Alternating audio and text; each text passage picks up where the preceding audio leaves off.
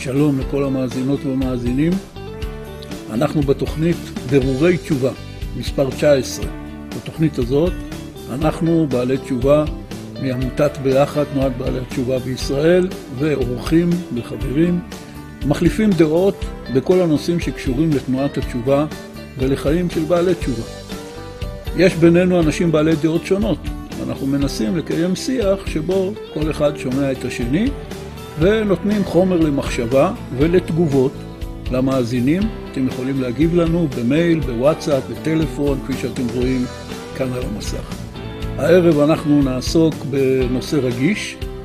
אנחנו יודעים שיש בעלי תשובה, שכמו רוב הבעלי תשובה נכנסו לתוך החברה החרדית, ואחרי שנים מחליטים לעזוב את החברה החרדית מבחינת uh, סגנון חיים או מוסדות חינוך לילדים. כמובן שבנושא הזה יש דעות לכאן ולכאן, אנחנו לא באים לקבוע מהי הדעה הנכונה, ואנחנו רוצים לשמוע את חברנו שחר בלומנטל, שהחליט החלטה אישית בחייו ורוצה לספר עליה. נשמח מאוד לקבל תגובות, אנחנו מניחים שיהיו תגובות סערות משני הצדדים, גם אלה שחושבים שזה לא לגיטימי, אחרים שחושבים שכך צריך להיות, ואנחנו נשלב את כל התגובות שלכם בתוכניות הבאות. האזנה נעימה.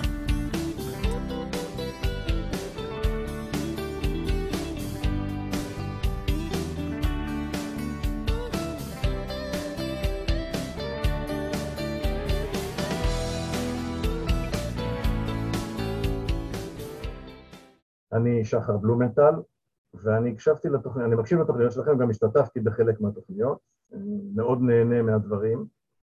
עופר בתוכנית הקודמת אה, חילק את אה, בעלי התשובה לשלוש קבוצות, אה, מה שנקרא המתחילים, הבינוניים, איפשהו באמצע, מבחינת הזמן אני מדבר, והזקנים, מה שנקרא המבוגרים יותר, בעלי הניסיון יותר, שזה מבחינתי אתם. אני הצבתי את עצמי בקבוצה האמצעית. אני בתשובה 27 שנה, חזרתי בתשובה בגיל 27, כך שבשנה האחרונה בעצם חציתי את הרף, זאת אומרת, רוב, התחילו, התחילו רוב חיי כבעל תשובה, כן, אחרי שעברו 27 שנה מאז גיל 27, ואני בשלב כזה שעדיין לא חיתנתי ילדים, יש לי ברוך השם שמונה ילדים, עדיין לא חיתנתי ילדים, ואני פה, ברוך השם, נמצא בקבוצה של מכובדים שכבר כולם חיתנו את ילדיהם, ויותר ניסיון ממני, אני חושב שעשר שנים מעליי בתשובה, וגם אולי קצת, גם אולי בגיל.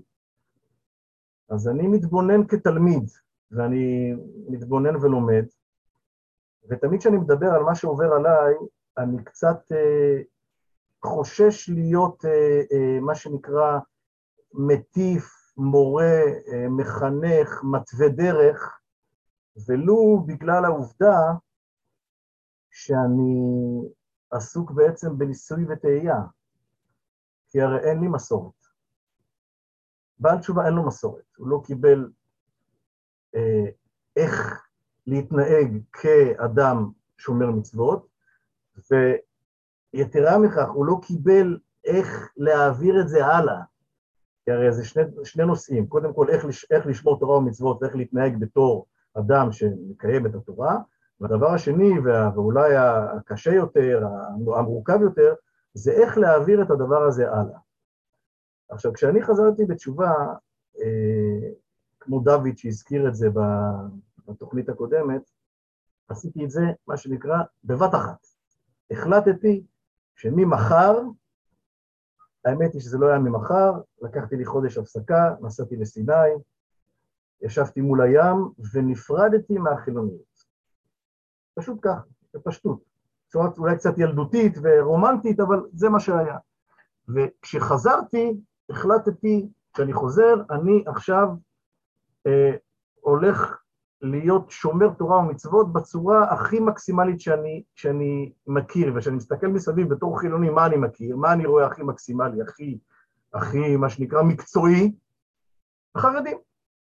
אז זאת אומרת שאני אה, החלטתי להיות חרדי, שזה היה אצלי בעצם אה, אותה, מה שנקרא באותו, באותו, באותו, באותה הגדרה, להיות חרדי ולשמור תורה ומצוות, לא עשיתי אז את ההפרדה בין ההגדרה, נקרא לזה התיאולוגית, להגדרה החברתית. ראיתי את זה כחד מחתא, באותו עניין, באותו סיפור. אני לא הופך להיות, אה, לשמור תורה ומצוות, וממילא אני צריך להיות חרדי, כי זה שמה זה, הם הכי מקצוענים בסיפור הזה. ואכן כך עשיתי. וביום אחד הפכתי להיות חרדי, וגם התחלתי ללמוד קבלה ביום השני. ברוך השם שזכיתי אה, להתוודע לרב מרדכי אורבך אחרי תקופה של כמה חודשים קצרים שלמדתי קבלה, והוא מה שנקרא קצת יישר לי את הראש בעניין ה... איך, איך נכנסים לתוך התורה ולתוך הלימוד וכולי, אז, אז, אה, אז ברוך השם שאת העניין הזה עברתי בשלום. אה, אבל קרה לי מה שקרה מה שקורה להרבה ומה שמדובר פה הרבה גם בתוכנית, מה שחברנו היקר דן טיומקין מזכיר אה, בשלבים, הוא קורא לזה הרי הגירה, הרי בעצם החילוני מהגר לתוך החברה החרדית, ואחרי עשר, חמש עשרה שנה אה, בעצם אה, מתחיל איזה תהליך של התפכחות נקרא לזה. בהתחלה הוא מלווה בכעס, ואחרי זה, זה יש השלמה, אה, אבל זה תהליך שפתאום בן אדם מבין, רגע, רגע, רגע, אה, לא כל כך, לא כל כך הצלחתי בכל העניין הזה של ההגירה לחברה החרדית. וזה מה שקרה לי בעצם.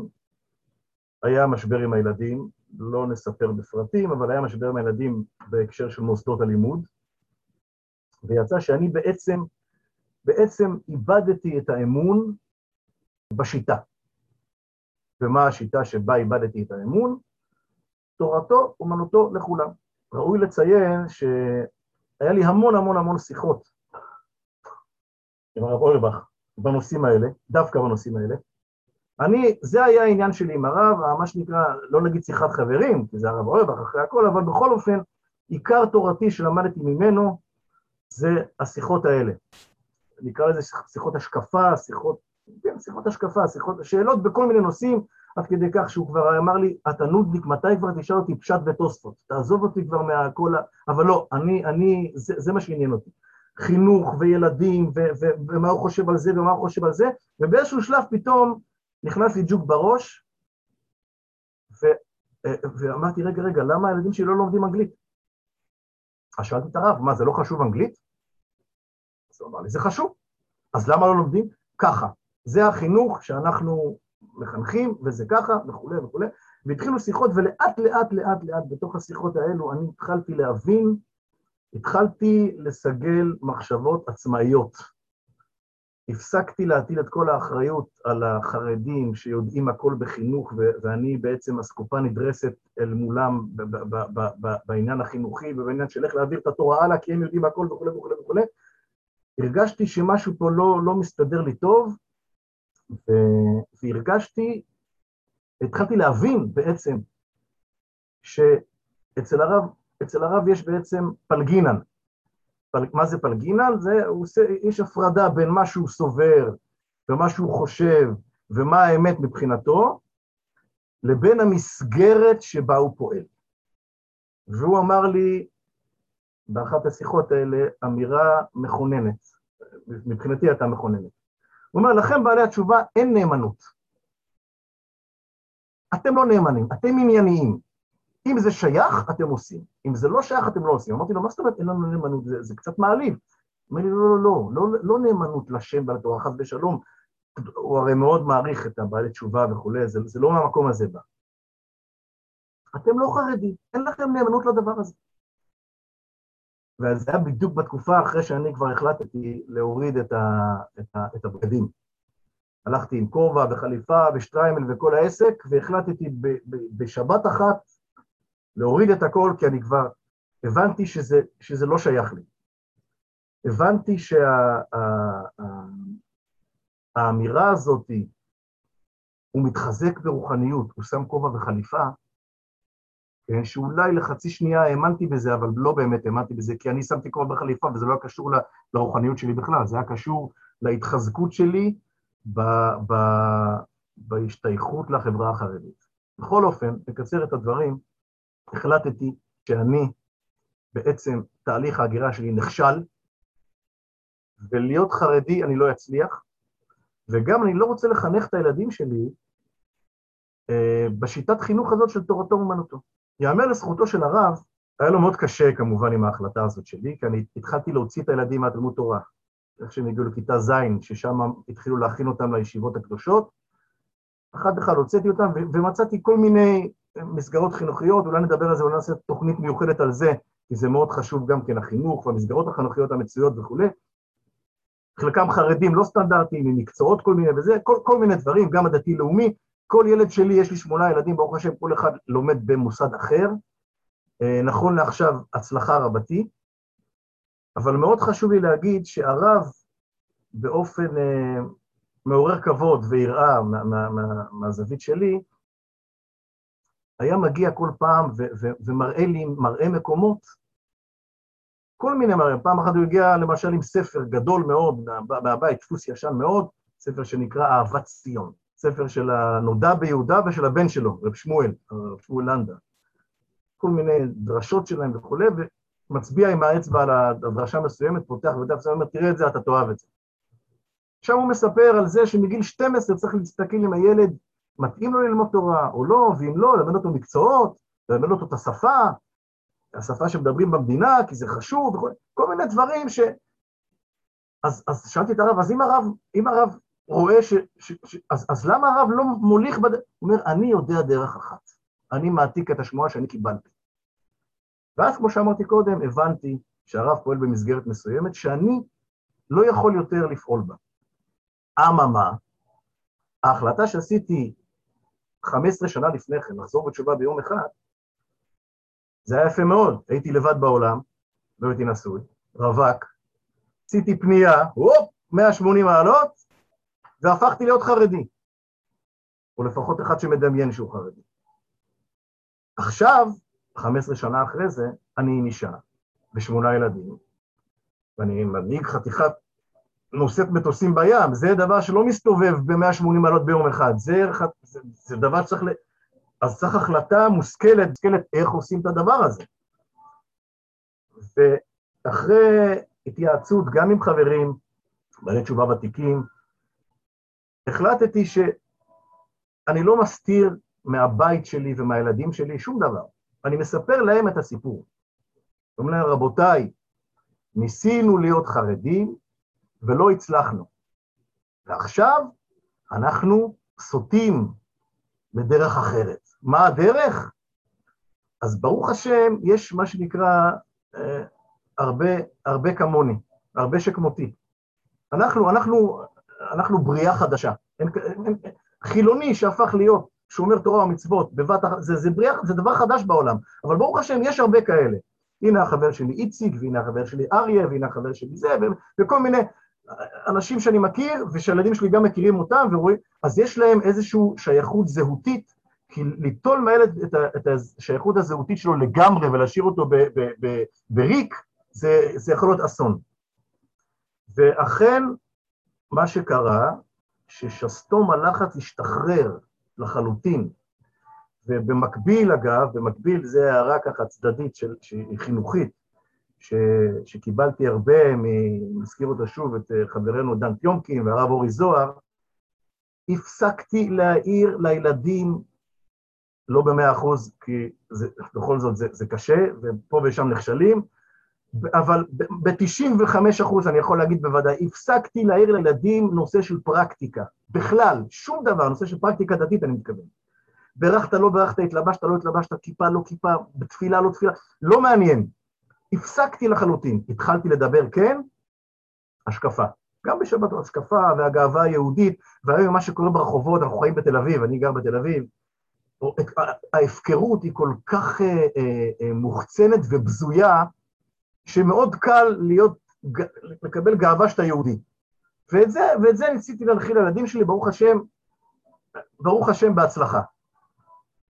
ואחר כך את הפרקטיקה הם מקבלים כבר לבד, הם יודעים לבד מה לעשות, לא צריך להעיר להם. אז זו הייתה הערה צדדית, אבל, אבל ברמה שאנחנו לא חרדים יותר, זה שחרר שסתום של לחץ כי, כי אם אתה מגדיר את עצמך חרדי, אתה מכניס את עצמך לתוך מערכת של ציפיות ושל זה כן שייך ולא שייך, וכל מיני דברים שהם לגמרי לגמרי מחוץ לה, לה, להגדרה של תורה ומצוות, ובתוך ההגדרה של מסגרת חברתית. וברגע שהחלטתי לצאת מהמסגרת החברתית הזאת, אני מודיע קבל עם ועדה שבאה רפואה נפשית לי ולביתי. עד כאן. יש עוד הרבה מה לספר ולדבר, אבל אני אשמח אם תגיבו למה שאמרתי, כי זה היו דברים שבאמת יוצאים מן הלב ומספרים דברים אה, אישיים שעברו עליי. תראה, שחר, אה, קודם כל אני מאוד מאוד שמח שהיה לנו את ההזדמנות הזאת שאמרת וסיפרת את כל הסיפור הזה. כי האמת, שהנושא הזה הוא עולה כל הזמן, וגם אנשים שואלים אותנו מדוע אנחנו לא נותנים קול לאותם בעלי תשובה שבאופן אידיאולוגי הם יצאו מתוך החברה החרדית, או מתוך סגנון חיים והשקפה חרדיים. ויש כזה ציבור. הוא לוקח סגנון חדש, שזה מתבטא בדרך כלל בשני דברים, הוא מוריד את הלבוש החרדי, והדבר השני, הוא עושה את הניסוי הזה, כמו שתיארת, לנסות לשים את הילדים בחינוך שהוא לא חרדי. מכל הסיבות שבעולם. וצריך לתת קול לדבר הזה. אני לא חושב, כמו שאתה אולי רמזת, אתה לא בא להתוות כאן דרך חדשה, אלא אתה מספר את הניסיון האישי שלך, ואתה מספר על ההחלטות האישיות שלך. אני רוצה להדגיש את זה שוב, שאני, ככל שאני מדבר, אני מאוד חושש, אני לא, אני לא רוצה להיתפס לא כמורה דרך, לא כממליץ, לא כמתווה דרך, כי אני עסוק בניסוי וטהייה. אני לא, אני לא יודע עוד לאן זה יוביל, מה שאני, מה שאני עשיתי עם המשפחה שלי. אני אומר לך עוד פעם, אני לא חיתנתי ילדים, לא יודע איזה משפחות יהיה להם, לא יודע איך הם, איך הם, איך הם יבחרו לחנך את הילדים שלהם. כך ש, שבאמת, אני, אני, אה, מה שאני מספר, זה רק אולי, אולי אם יש איזה בעל תשובה אחד שיזדהה עם מה שאני אומר, ועכשיו הוא מתלבט באיזה משהו, וזה יעזור לו לעשות איזשהו צעד מסוים, או להיות שקט לגבי דבר שהוא עשה, אז אולי זה, זה יכול לעזור. אבל אני בשום אופן לא מורה דרך ולא מתווה דרך ולא מחנך ולא, ולא, אה, ולא רב ולא שום דבר, אני פשוט אה, מדבר עם חברים ומספר מה עובר עליי. אז, אז זה מה שאנחנו עושים כאן, וכבר הדגשנו הרבה פעמים שהתוכנית הזאת היא לא מועצת גדולי התורה של עולם התשובה, שבאים לפסוק לאנשים מה לעשות, אלא זה פשוט שיחה בין אנשים. וכל עוד אנחנו נמצאים במסגרת התורה וההלכה, אז אה, כל אחד יכול להגיד כל מיני דעות, וזה לא אומר שבהכרח אנחנו כולם מזדהים עם הדעות האלה, או שבוודאי ובוודאי אנחנו לא באים להתוות לציבור או למאזינים מה צריך לעשות. אגב, אם אפשר להעיר הערה, בתוך, בתוך המסגרת הזאת של השינוי שעשיתי ושל המעבר שעשיתי, אתה אומר מסגרת התורה וההלכה, הרי אה, הילדים, הילדים יודעים הכל. אתה יודע, ראיתי השבוע אה, סרטון מאוד נחמד עם הרב שטיינמן, זכר צדיק לברכה, שמישהו שואל אותו, כבוד הרב, מה הרב אומר לגבי לדבר בבית אה, פוליטיקה, וזה יכול, הילדים אולי ישמעו וזה וזה, אז הוא ענה לו, הילדים יודעים יותר טוב מההורים, כן. אל תהיו תמימים. אז הילדים רואים הרבה דברים, ובהבנותינו רואים גם הרבה בעלי תשובה, אנחנו מכירים הרבה סיפורים גם של חברים קרובים שלנו. שכל הסיפור הזה עם המשבר מהעולם החרדי פלט אותם לגמרי החוצה, גם ממסגרת התורה והמצוות. והילדים רואים את זה, מכירים את הסיפורים. וזה דבר שהדגשתי בפני הילדים, שהעניין הוא בכלל לא קשור לשם ולתורתו, שזה, שזה כאילו העניין שבו אנחנו אה, אה, צריכים להיות דבקים וגאים להיות דבקים, אלא העניין הוא רק חברתי גרדה, וזה מאוד חשוב להדגיש את זה. העניין הוא חברתי גרדה. ממה שאתה אומר, אולי היה אפשר לטעות ולחשוב שהרב אוירבך נתן לגיטימציה למהלך האישי שאתה עשית. מה באמת הוא חושב על זה? מה הוא אמר לך? תראה, אז אני אספר לך סיפור קטן. כשאני החלטתי את ההחלטה, סיפר השער, כמובן שזו החלטה שהיא באה מבפנים וזה מעשה פנימי, זה מהלך פנימי נפשי, אבל כמובן שבא לזה גם אה, מהלך חיצוני של הורדת הבגדים, כמו שסיפרתי. ואני הייתי הולך עם שטריימל ועם קפטה בשבת, עם חליפה ביום חול, וכשהחלטתי להוריד את זה, אז לא סיפרתי לאף אחד, אבל מכבודו של הרב, באתי לרב ואמרתי לו. אמרתי לו, הרב, אני לא באתי לשאול שאלה, באתי להודיע לרב שאני שם את הדברים האלה בצד, זה לא שייך לי יותר, ואני הולך להגיע השבת הזאת בלי הבגדים. אני רוצה להגיד לך שזה... הפנים שלו היו מאוד, uh, התגובה שלו הייתה מאוד קשה, קיבל את זה בצורה מאוד קשה, וגם את העובדה שאני עשיתי את המהלך הזה, אי אפשר להגיד שהוא נתן לי לגיטימציה. זה, זה, הוא לא הסכים איתי, ו, ואני חושב שזה קשור גם לסיבה שאתה כל הזמן מדבר על זה, אז מה האלטרנטיבה? אז, אז לאן תלך? מה אתה עכשיו הולך לעשות? אז בפירוש אפשר להגיד, לגיטימציה לא קיבלתי למעשה, אבל כן קיבלתי אה, מה שנקרא אה, גושפנקה אה, לעובדה שיש יש כזאת השקפה גם כן, של עירוב של הלימודי חול עם הלימודי קודש, ולא רק לימודי קודש בישיבות וכולי, זהו כן הראה לי, אתה לא הולך, אתה לא הולך לשדה לא, לא, לא זרוע, אתה הולך למקום ש, שיש גדולי תורה שסוברים כמוך. אמנם זו לא ההשקפה שלי, ואני מתנגד למה שאתה עושה, אבל מה שנקרא, נשאר ידידים. אני רוצה להתייחס לנקודה שאמרת, לא לכל מכלול דבריך, אלא דבר שעופר העיר, אה, ואני רוצה לשים על זה רגע מיקוד. גם כשנחזור רגע אל ראשית דרכך, כשבחרת להיות חרדי, כן, אז אני רוצה לומר, זה היה ניסוי וטעייה. למה? ברור. כי, כי כולנו נכון שהחרדים אין להם ניסוי וטעייה, יש להם מסורת. אנחנו נכנסנו באמצע הדרך. אין לנו מסורות, וגם להם אין מסורת מה עושים איתנו. ועופר תמיד מצטט רבנים שאמרו את זה, לנו אין, לחרדים לא היה מסורת מה עושים עם חילונים שהגיעו פתאום. אז ניסו, ניסינו כולנו, גם הם וגם אנחנו, להתאים את עצמנו לתוך המציאות. אממה, זה לא כל כך מצליח. זאת אומרת, זה ניסוי וטעייה, לפעמים מצליח יותר, לפעמים מצליח פחות. אז אני רוצה להגיד, אתה לא שינית שום דבר, אתה פשוט עכשיו מנסה משהו אחר. אבל okay. מה שאני אוקיי. רוצה להדגיש מהדבר הזה, שזה לא שמישהו כאן יש לו איזה קבלות והבטחות שזה עובד. כן, הרי כולנו כאילו בוחנים את עצמנו איך לפי הילדים. לפי הילדים, אם זה הצליח, אז זה הצליח, אם לא, לא.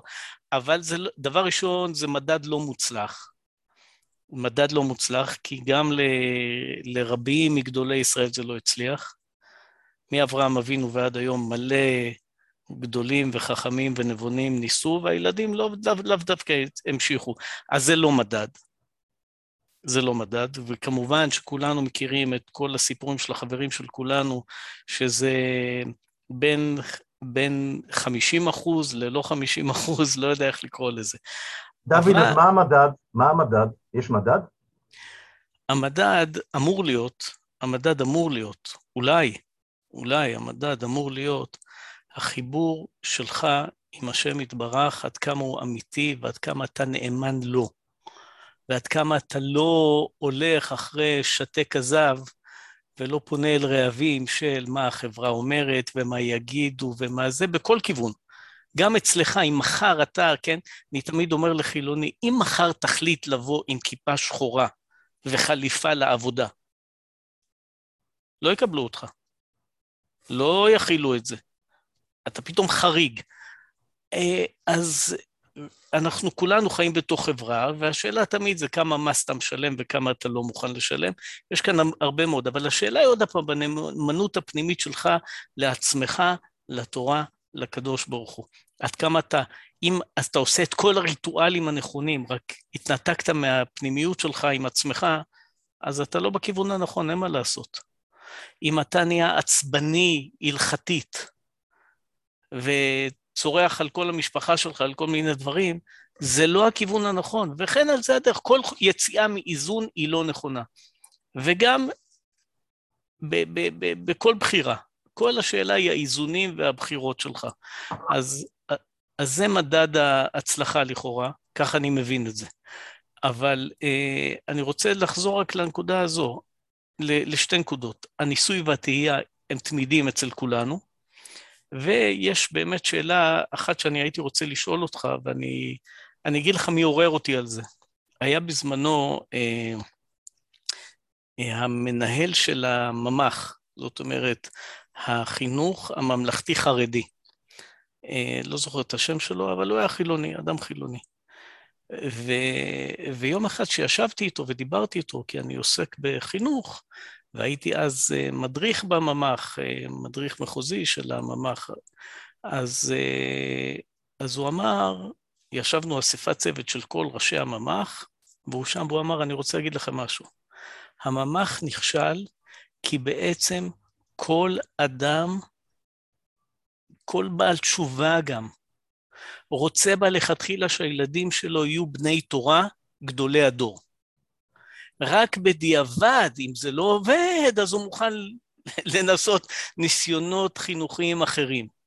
אומר, אז זאת אומרת, כשאתה בא להקים ממ"ח באיזה עיר, אז הציבור חייב להיות, הוא לא יבחר בך בלכתחילה, זה רק אחרי שהוא התאכזב ונכשל וכולי, אז הוא פונה אליך. אז אני שואל אותך עכשיו, האם יש אפשרות שאחד הילדים שלך, אם אתה מאפשר לו, אם הוא רוצה, להיות תורתו אומנותו, הוא רוצה רק ללמוד תורה. מה אז תעשה? אני חושב על הילדים שלי, אני לא חושב על אני רוצה שהילד שלי ילמד תורה, או שיהיה גדול בתורה, או שיהיה גדול הדור. אני רוצה שהילד שלי יהיה מחו... תבין, התורה, אחרי הכל התורה זה אמצעי. בואו לא נשכח. התורה זה אמצעי להתקרב אליו יתברך. כן, התורה זה ערך, אבל הוא אמצעי. כן, כך כתוב במסילת ישרים. בואו נדגיש, כתוב בדף הראשון במסילת ישרים, שזה אמצעי. אמצעי, יפה. אז זאת אומרת, אם אתה שואל אותי מה אני רוצה מילדיי, חוץ מהאינסטינקט הטבעי של אבא, ש, שהם יהיו מאושרים ושמחים, ושיהיה להם כסף, ושיהיו נשואים באושר, ושיהיה להם ילדים, הכל בסדר. אבל שיהיו מחוברים לשם יתברך ותורתו, מהמקום ש, שממנו הם צריכים להתחבר אליו. ואתה יודע שהרי מי הוא זה, מי הוא זה שיכול לשבת וללמוד כל היום תורה? כמה אנשים מתוך אנשים שאתה מכיר, כן? יכולים לשבת כל היום ולעסוק בתורה? שזה מחיה אותם, כמו, כמו, ש, כמו, ש, כמו שאני לא יודע מה, כמו שסוכריה מחיה ילד. אתה מכיר את, את, את, את, את הברן הזה לתורה? כמה אנשים כאלה אתה מכיר? אם הבן שלי, אם אני אזהה אצל הבן שלי כזה דבר, אני אריץ אותו לשם בוודאי, זה בכלל לא שאלה. זאת אומרת, אבל, אבל, הסיכוי, הסיכוי ש, אה, שאדם יהיה כזה, לא יודע כמה זה, תגיד לי אתה, אחד לעשר? תגיד לי אתה, כמה אנשים מתוך האנשים שאנחנו מכירים יכולים לשבת והתורה היא ממש מחיה אותם חיות כזאת שהם צריכים להיות תורתו אומנותו ולעסוק בתורה כל היום. תגיד לי אתה. קודם כל, חז"ל כבר אמרו שזה אחד מאלף. אבל כאן, בואו נצא רגע מהצמצום. הביטוי הזה, אני רוצה שהילד שלי יהיה גדול הדור, זה סוג של חינוך, בעיקר אצל הזרם הליטאי. ורוב הבעלי תשובה לא נמצאים בזרם הליטאי, אלא או הספרדי או החסידי. ושחר ביטא את זה במובן הזה, אני רוצה שהילד שלי יהיה מחובר לשם ולתורתו, כן? אבל העניין הוא באמת שלדעתי, וממה שאני קצת מכיר גם אצל הרבה מאוד חברים שלי שניסו את כל האלטרנטיבות, כמו ששחר עכשיו מנסה, אין באמת אלטרנטיבה אמיתית לחינוך כזה מחוץ לתוך החינוך החרדי. יש פה ושם מוסדות אליטה של מה שנקרא היום החרדיות הלאומית, שזה זרם חדש ביהדות, והם בונים מוסדות מפוארים, ויש להם איגודים לנושא הזה, ואני מכיר אותם היטב, את האנשים ואת המוסדות, וזה באמת מוסדות של אליטה, ולא כל ילד יכול בכלל להסתדר שם.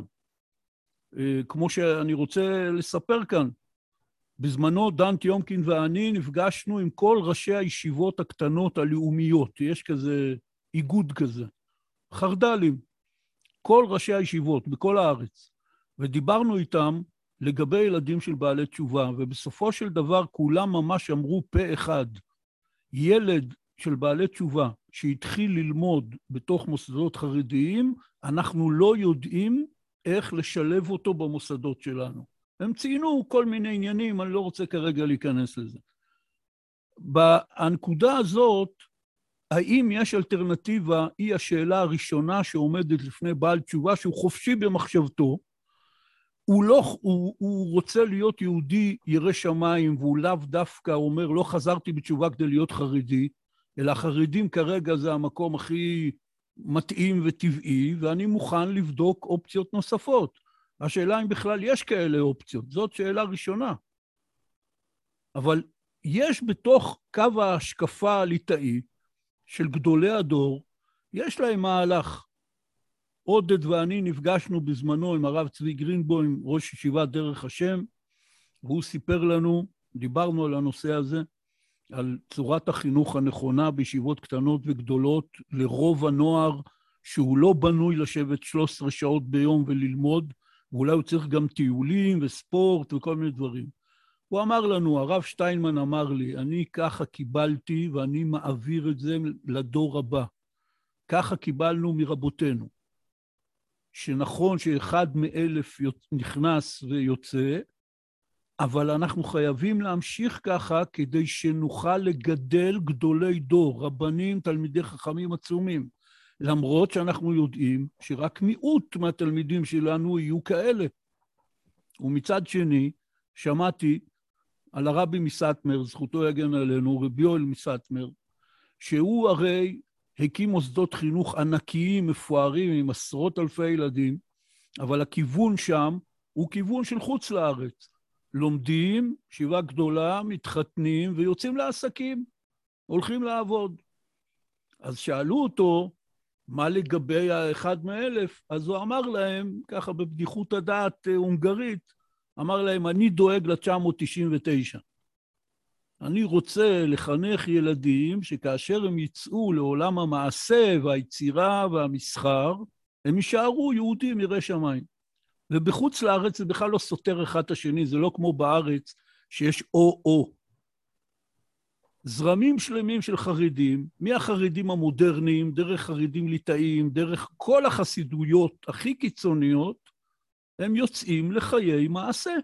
בארץ, בגלל הסיפור של השירות הצבאי, שהציבור החרדי מאוד מאוד חושש וחשש שילד שיתגייס לצבא הוא יעזוב את הדת, וברוב המקרים זה כנראה די ככה, אז נאלצו בעקבות כל ההסדר עם בן גוריון ועד היום הזה, שאין יציאה לחיי עבודה ומעשה, כי אחרת אתה מאבד את המעמד שלך כפטור או דחוי שירות צבאי.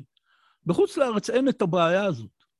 אנשים לומדים במוסדות חרדיים לחלוטין, ואחרי זה הם יוצאים לחיי מסחר ועבודה, וכל אחד מוצא לעצמו את הכיוון שלו, כפי שהיה אצל אבותינו בכל האלפיים שנה האחרונות. כל הסיפור הזה, שכאילו כל הילדים בלי יוצא מן הכלל צריכים ללמוד בחינוך שמחנך אותם רק לתורתו אומנותו, ואוי ואבוי, ומי שיוצא לעבוד צריך להתבייש בזה, זה סיפור של החמישים, שישים שנה האחרונות, ורק בארץ ישראל. אין או-או. אפשר גם היום כאן בארץ ישראל, אם פותרים את הבעיה של הצבא, להיות יהודי חרדי ירא ושלם עם נאמנות לכל החרדיות, וללכת ולעבוד ו- וליצור ולהתפרנס, ולאו דווקא במובן הזה שהעיקר שיהיה לי פרנסה. שהרי דן ואני פרסמנו כבר לפני שנים את הריאיון עם יוני גרשטיין, הצייר המפורסם, שהוא מספר שכשהוא חזר בתשובה, הוא הלך להתייעץ עם הרב שך באיזה נושא מסוים. והרב שך שאל אותו, כדרכם של יהודים, ממה כבודו מתפרנס? אז הוא אמר לו, הייתי צייר גדול ומפורסם, ועכשיו אני לא, אני רק יושב ולומד תורה. אמר לו הרב שך, למה? אתה צריך להמשיך לצייר. אז הוא אמר לו, לא, הרב, אני לא צריך את זה בשביל הפרנסה. אז הרב שך אמר לו, זה לא בשביל הפרנסה, זה בשביל הנשמה. זה מה שאמר לו הרב שך, שהוא כאילו מייצג את ההשקפה שהכי רחוקה מזה. כל גדולי ישראל, זאת הייתה ההדרכה שלהם. ויש על זה עוד uh, הרבה מאוד uh, דוגמאות והוכחות, אבל uh, uh, אולי הדוגמה הכי טובה זה שיהודה גרינוולד, חברנו שמשתתף פה בתוכניות, שכתב את הספר לדעת בארץ דרכך, ספר ההדרכה הראשון לבעלי תשובה, עם הסכמה של הרב אלישיב על הספר, הוא מספר בספר שבאו לרב אלישיב ואמרו לו שיש בעל תשובה, שהוא עשיר גדול מאוד, ויש לו כסף בצד, לו ולבניו ולנכדיו. הוא רוצה ללמוד יום שלם. והרב אלישיב אמר לא, שילמד חצי יום ויעבוד חצי יום. זה הרי הוראה מדהימה, שאלמלא הייתה כתובה בספר, ויהודה מעיד שהוא ככה שמע, ולא כל שכן שהרב אלישיב נתן הסכמה על הספר, ששם מודפסת השיחה הזאת שלו, שום בעל תשובה ושום חרדי לא מסוגלים לקבל את הצורת מחשבה הזאת.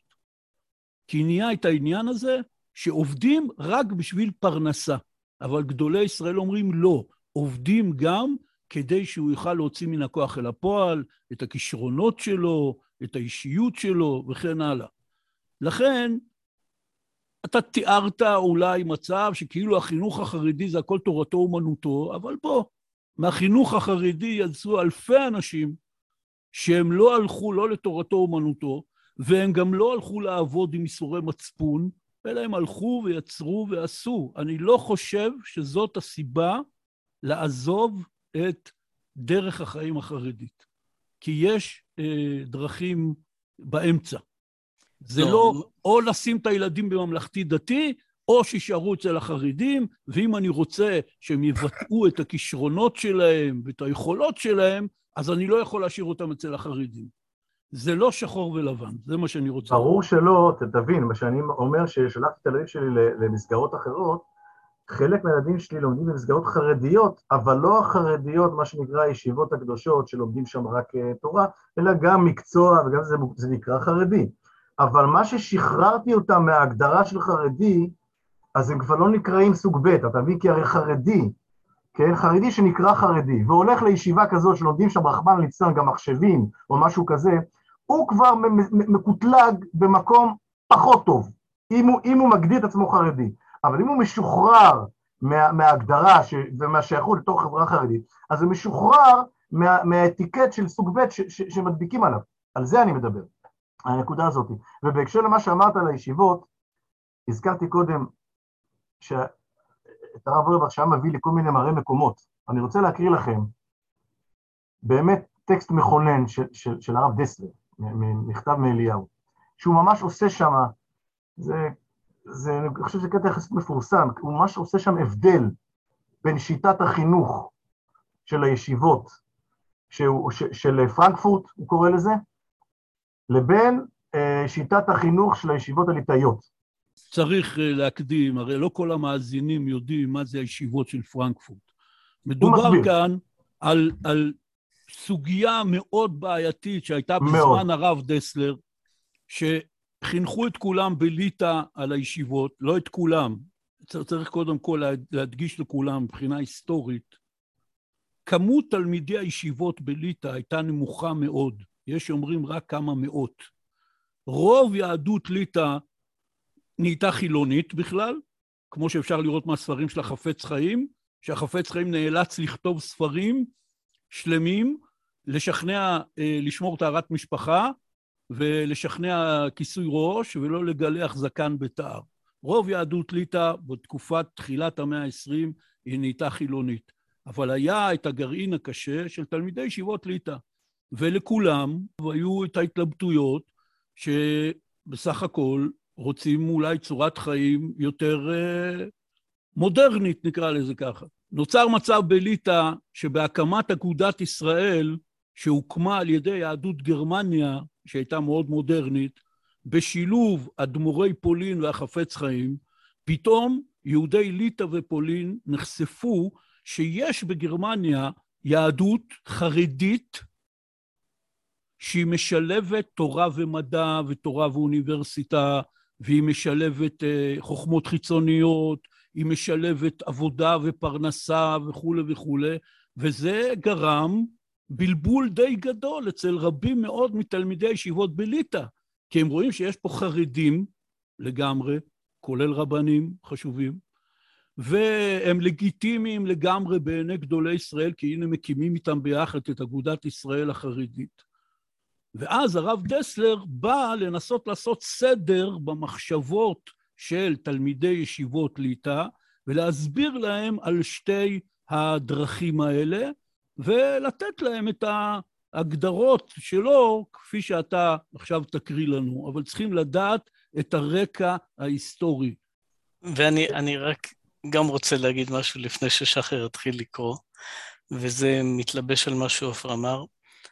יש מושג אה, שנקרא אנכרוניזם, זאת אומרת חוסר תיאום בין מציאות לבין זמן. מה שאתה הולך להקריא זה על מציאות שלפני השואה. בעולם, עולם התורה שלפני השואה, לא דומה, לא חבר, לא בן דוד של מה שקורה היום. אותו דבר, דבר גם התפיסה של איך חיים חיים יהודיים. זה שונה לגמרי. בעול, כמו שעופר אמר, בליטא אחד מעיר, אולי הלוואי אחד ממשפחה, אבל בדרך כלל אחד מעיירה, הלך ללמוד בישיבה. כל השאר הם היו החברה היהודית שחיו כולם, כל אחד במקצוע שלו, ושמרו כל אחד לפי רמת הידע שלו, ולמד כמה שהוא יכל בחברת תהילים, או חברת משנברור, או חברת משניות, וזהו. ואחד מהעיירה הלך ללמוד העילוי של כל העיירה, שהוא זה שבעצם הצליח לעבור את המלמדים הפרטיים בעיירה, ואולי להורים שלו היה כסף לשלם וכולי, ואז הוא היה הולך ברגל או נוסע ברכבת למיר או לא יודע לאן, לאיזה עיירה, ונעלם שמה ולומד תורה. כל השאר, זה לא היה מושג כזה שכל ילד חייב להגיע לישיבה. ואנחנו חיים היום מציאות אחרת לגמרי, בין לטוב בין למוטב. ולכן מה שכן צריך לעשות, היום, אני לא יודע אם מישהו עושה את זה, זה לבחון האם נכון להיום המודל של אחרי השואה עדיין מתאים, ואם הוא מתאים לנו כבעלי תשובה. אלה שאלות שחייבים להישאל, אני מאמין שגדולי הדור דנים בזה מדי פעם עם עצמם. אני חושב שהרב שטיינמן בזמנו מאוד ניסה, זאת אומרת, הבין את השינוי, את גודל הציבור הענק וניסה לייצר שינויים. זה לאו דווקא תמיד הצליח לו, ועל זה יש גם את המלחמה עם האצניקים וכדומה, כל הנושא זה הדיון הזה, האם הגיע הזמן לייצר כאן שינויים ולהתאים את המציאות, את, את הדור לתוך המציאות החדשה ואת התורה ואת היכלי הישיבות וכדומה, או שלא. עכשיו, זה בנוי גם על אותו דבר, על התלמודי תורה. כל... עכשיו, לכן, כשאתה מביא לי עכשיו ישיבות פרנקפורט, זה כאילו לדבר על הירח. צריך להבין את זה. אני לא חושב, אני לא חושב שזה כמו לדבר על כי כשאתה רואה את זה, אתה רואה המון הקבלה למה שקורה היום, וכשאני קראתי את הטקסט הזה, מה שהשיקול שלי בראש זה לא מודרניות מול, מול, מול אה, ראשוניות, אלא בריאות הנפש של ילדיי. אני התחלתי לראות, וגם מסביב, ממשפחות אה, יותר, אה, מה שנקרא, ותיקות ממני, שהילדים שלהם כבר יותר גדולים, התחלתי לראות תופת, שאנחנו כולם מכירים אותה, תופת בקרב הדור השני.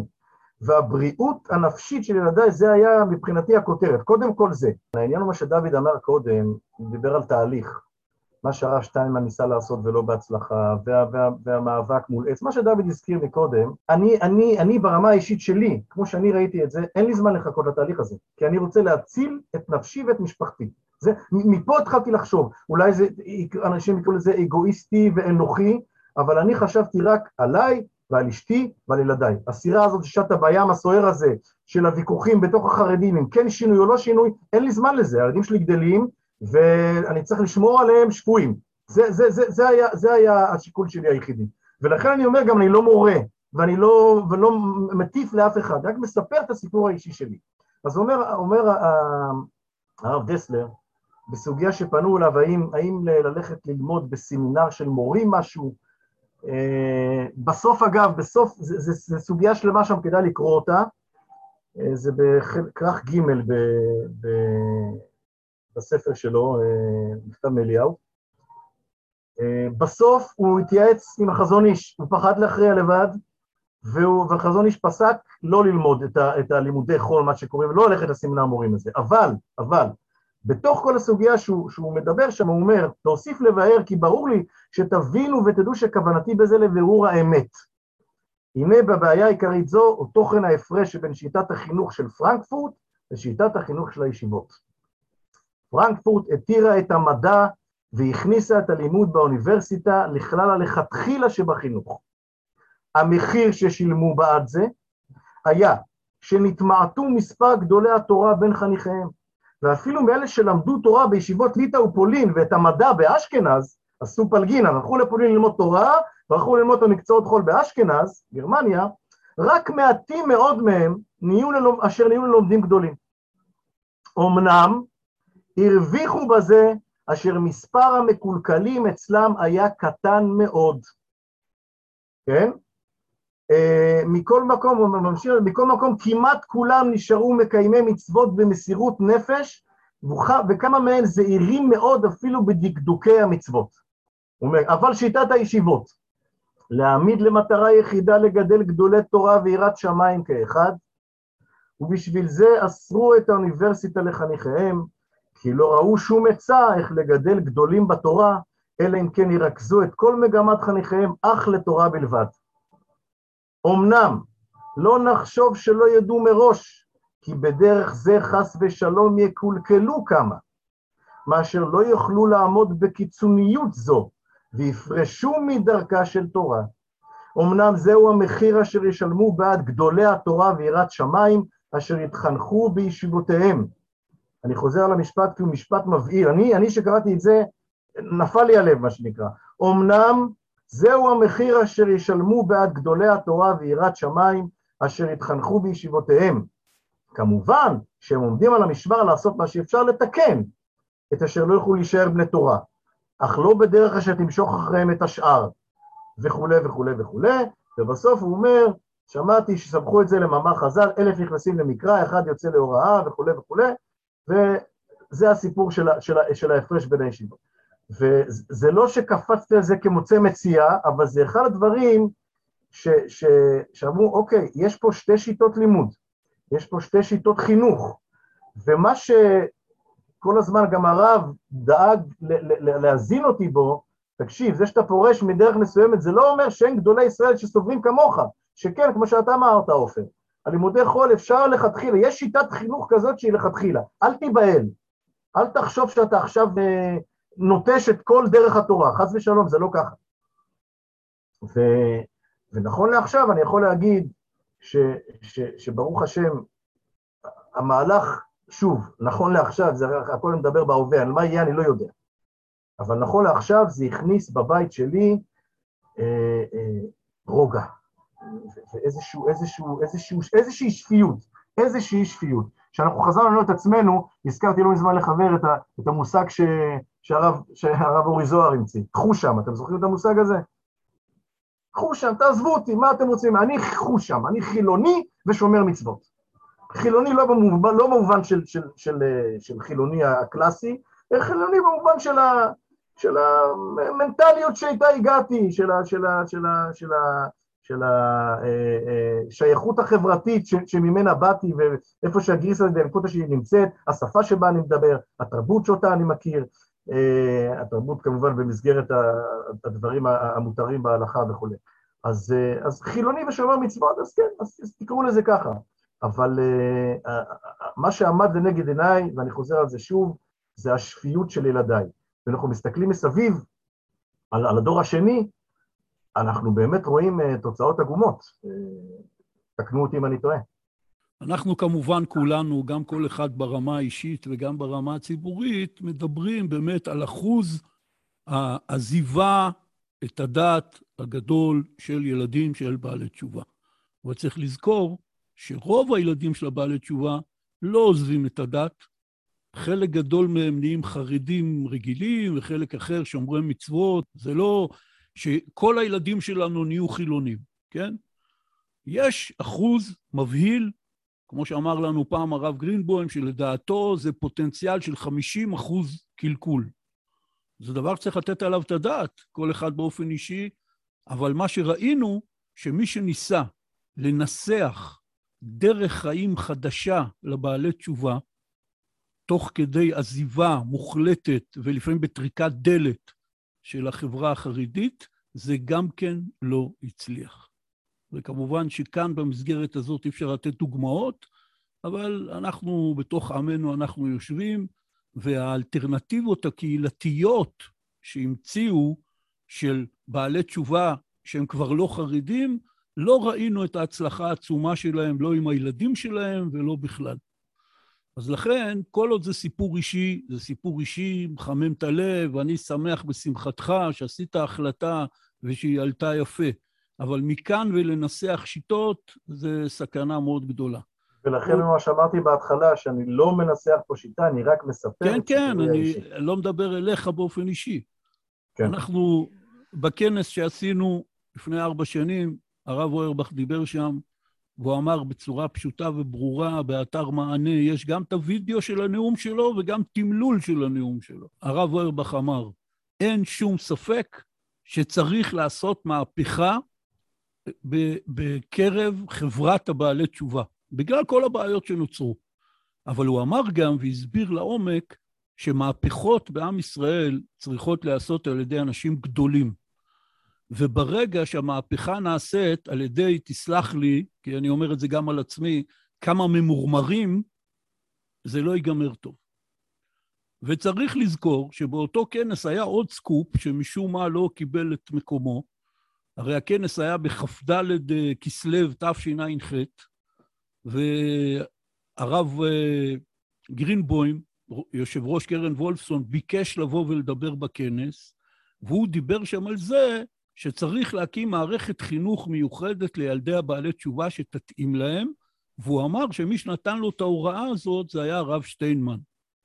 וכמובן שאחר כך בתזמון המצמרר, שבאותו ערב שבו אנחנו עשינו את הכנס, הרב שטיינמן נפטר. ו, והוא העיד שהרב שטיינמן הגיע למסקנה שהילדים של בעלי תשובה צריכים מערכת חינוך שתתאים להם. וזה, יש לנו על זה קונצנזוס כמעט מכל גדולי ישראל, שהחינוך החרדי הרגיל לא מתאים לילדים של בעלי תשובה, בין השאר בגלל הסיבה החמורה שמהרגע שהם נכנסים אליו הם הופכים להיות סוג ב'. ובן אדם שחי במקום במשך uh, כל ימי חייו, שהוא סוג ב', הוא לא נראה טוב, וזה לא עושה לו טוב. עכשיו, מכאן ועד להגיד, אוקיי, אז מה האלטרנטיבה? לי אין תשובה. והתשובות ששמעתי עד היום מהחברים שלנו לא הניחו את דעתי. אני לא חושב שיש אלטרנטיבה. ברמה של ההחלטה האישית, זה נשאר החלטה אישית של בן אדם, כמוך, שמוציא את הילדים מחינוך מסוג מסוים ושם אותם בחינוך מסוג אחר. אבל ברמה הציבורית, בלבוא ולנסח לאנשים דרך חיים, אני לא רואה שיש מישהו שמסוגל לזה, ואלה שניסו לעשות את זה, אפשר להגיד, נכשלו. זאת אומרת, אתה אומר שבעצם בגלל שאין אלטרנטיבה, אז אני בעצם uh, מעמיד את הילד, שלי, את הילד שלי במצב שהוא סוג ב'. לא. אני אומר... אתה אמרת, אם החינוך החרדי לא מתאים, ושם מרגישים סוג ב', ואין אלטרנטיבה, ומאחר ואין אלטרנטיבה אז אני לא מוציא אותם מהחינוך החרדי, אז אני גוזר על הילד שלי להיות סוג ב'. לא, מה שאני אומר, שמפני שקמו כבר עשרות מוסדות חינוך שבעלי תשובה הקימו לילדים של בעלי תשובה, זה דבר ראשון. דבר שני, כפי שאתה בעצמך אמרת ששמת שם את הילדים, בציבור החרדי עצמו, בשושו, בשקט בשקט, הקימו מערכת חינוך אלטרנטיבית עם אה, רכיבת סוסים ולימוד מחשבים ולימודי חול, הכל בשושו. לא עושים מזה רעש וצלצולים, אבל יש כאלה עשרות מוסדות בכל הארץ, מהצפון ועד הדרום. לכן אני אומר לבעל תשובה, אל תחפש לשים את הילדים שלך בחינוך חרדי במוסדות היוקרתיים במרכאות כפולות ומכופלות, אלא תחפש להם את המערכת חינוך, את המוסד החינוכי שמתאים לו. אני רוצה להתייחס אה, למשהו שאמרת, שחר, ולהדגיש אותו גם כן. אה, הציבור החרדי זה תפיסה סוציולוגית מסוימת, זה דבר חברתי, תרבותי מסוים. אבל זה, זה תופעה חברתית, זו תופעה ציבורית, זו תופעה סוציולוגית. והשאלה היא באמת, כמה אנחנו משתלבים שם. אה, עכשיו, אני חושב שכמו שעופר אמר, מכיוון שהציבור החרדי היום הוא מאוד נפתח, ומה זה נפתח? זאת אומרת, הוא מאוד מגוון, למרות השחור לבן והרצון להכניס כל אחד לקטלוג מאוד מדויק, בסוף יש המון סוגים. המון סוגים. וכל סוג כזה גם פותח מוסדות חינוך לסוג שלו. ואז זה מאפשר איזו מוביליות שאתה עדיין שייך לתוך הציבור, ואתה יכול לשלוח את הילדים שלך לכל מיני מקומות, והם כולם שולחים לכל מיני מקומות כבר. העסק הוא מגוון מאוד, ומה שנקרא אצלנו משפחה מגוונת, היום כמעט בכל הבתים, כשהילדים כבר גדלים, המשפחה הופכת להיות מגוונת. ו, ואנשים חכמים קולטים את זה ולא מתעקשים עם הילדים שלהם על כל מיני דברים ומוצאים פתרונות. באמת מה שלי חשוב להדגיש זה, מה שאני מבין, שהנושא זה, לפני הילדים שלך יש אותך. לפני הילדים שלך יש אותך, אתה צריך להיות מחובר לעצמך, אתה צריך שיהיה לך טוב. אתה צריך להיות מאושר. להיות מאושר זה לא סתם איזה משהו, זה לא זכות, זה חובה לנסות להיות מאושר, להיות שמח, שיהיה לך טוב בחיים עם עצמך, עם המציאות שלך, עם הקדוש ברוך הוא, עם התורה שלך ועם ההתהלכות שלך בתוך העולם. אני, ו- אני והשלב אולי... הבא זה גם שאתה צריך לדאוג לילדים שלך, לאשתך, לכולם. אבל אתה גם נמצא כאן. קשה לי מאוד לראות אנשים שנדרסים מתחת לתוך מציאות כשהנושא זה הילדים. כמו שאמרת, אנחנו עושים הגירה. ההגירה היא הגירה אידיאלית, אנחנו רוצים משהו, אנחנו מחפשים אותו. עברו שנים, המשהו הזה בתוך עצמך יתקיים, תעזוב, יש לך משפחה, יש לך ילדים, נולדו לך, אתה אחראי עליהם, אתה דואג להם, אתה רוצה להיות חלק ממשהו. אתה, האם איבדת את עצמך בדרך איפשהו, או שאתה כל הזמן מחובר? מחובר לעצמך, מחובר לקדוש ברוך הוא. וזה מה שכמו שעופר ציטט את הרב שך, מה שהוא אמר ליוני גרשטיין, אתה צריך לצייר בשבילך, לא בשביל הפרנסה. אתה צריך להיות יצירתי, אתה צריך להיות אה, אה, חופשי, פנימי, אתה חייב להיות חי, וזה לפני הכל. עכשיו, אם בן אדם בתוך הנושא הזה שנקרא הסוציולוגי החרדי, הוא נדרס תחת המכבש הזה, שום דבר כבר לא שווה. דרך אגב, זה יכול לקרות לו בכל מקום. אני מכיר המון סוגים של אנשים שמתהלכים כדורנית ש... שפופי ראש ומסכנים, כי הם מבינים שהם לא מבינים, הם נדרסו תחת איזה מהלך גדול יותר, כן? בכל ציבור יש את המהלך הזה, ואתה בסך הכל, אם אתה מספר, כמו שעופר אמר, ד... וגם כמו שאתה אמרת, אתה רצית להציל את עצמך, את החיים שלך, את המשפחה בים הסוער הזה, עם החסקה המקורטעת שלך, וחתרת לאיזה חוף שנראה לך, וואלה, אולי זה וקראת לזה ניסוי, אז זה נפלא, וכולנו מחויבים לעשות את הניסויים האלה לכאן או לשם, לא משנה, בן אדם חייב להיות מחובר לעצמו, מחובר לסביבה שלו, חלק ממשהו, ו- ו- ולהרגיש שאין התנגשויות פנימיות. והרצון שלנו, הפנימי, לחזור בתשובה כל הזמן, הוא מנווט אותנו אז. אבל אם אני כופה את עצמי, ומחביא את עצמי, ו- ולא יודע מה קורה לי, וזה לא אומר, דרך אגב, לשמוע פינק פלויד ולד זפלין. זה לא מה שזה אומר. זה אומר אה, אה, להיות, לחפש את הדברים הטובים והיפים שהקדוש ברוך הוא מזמן בחיים כל הזמן, ולהיות מחובר לזה, ולא לשקוע לא בתוך הפוליטיקות החרדיות, ולא בתוך הדברים שקורים סביבנו, אלא פשוט להיות נאמן לקדוש ברוך הוא. ואז זה באמת, אני אומר לך מניסיון, זה לא כל כך כבר משנה איפה אתה נמצא. זה לא משנה אם אתה במקום חרדי או לא, אבל זה לוקח המון זמן של התבגרות בתוך זה, ותהליכים, ולראות את הילדים שלך, ולהבין פתאום שהנכדים שלך זה עושר עצום, ושמחה אדירה, וכל הניסיונות שהילדים שלך ניסו אותך ועשו לך בית ספר חוויה לזמן של החיים, הנכדים זה פיצוי עצום על הדבר הזה. ואם אתה מחזיק, וזה מאמץ, להחזיק את המשפחה כל הזמן בטוב, בכיף של, של משפחה, לא בהגדרות דתיות, אז העסק מתחיל להיות שמח וטוב. ו- ואחרת, המאבק הפנימי הזה, המרירות, כמו שעופר קרא לזה, להיות מריר, לא מוליד שום דבר טוב בחיים, כלום. המרירות הזו היא רעה. צריך, לא טוב לך, תקום תעשה כמו שעשית, זה בסדר גמור. תעשה לכאן, תעשה לשם, תפתח מוסד, ת, ת, ת, ת, ת, ת, תעשה בשביל הילדים שלך, בשביל הבנות שלך, בשביל... זה לא משנה. תהיה יוזמתי, תהיה יצירתי, זה מה שהקדוש ברוך הוא דורש. הוא לא דורש לשבת, להיות ממורמר, מסכן, דפוק ומעוך, ולשכוח את עצמך.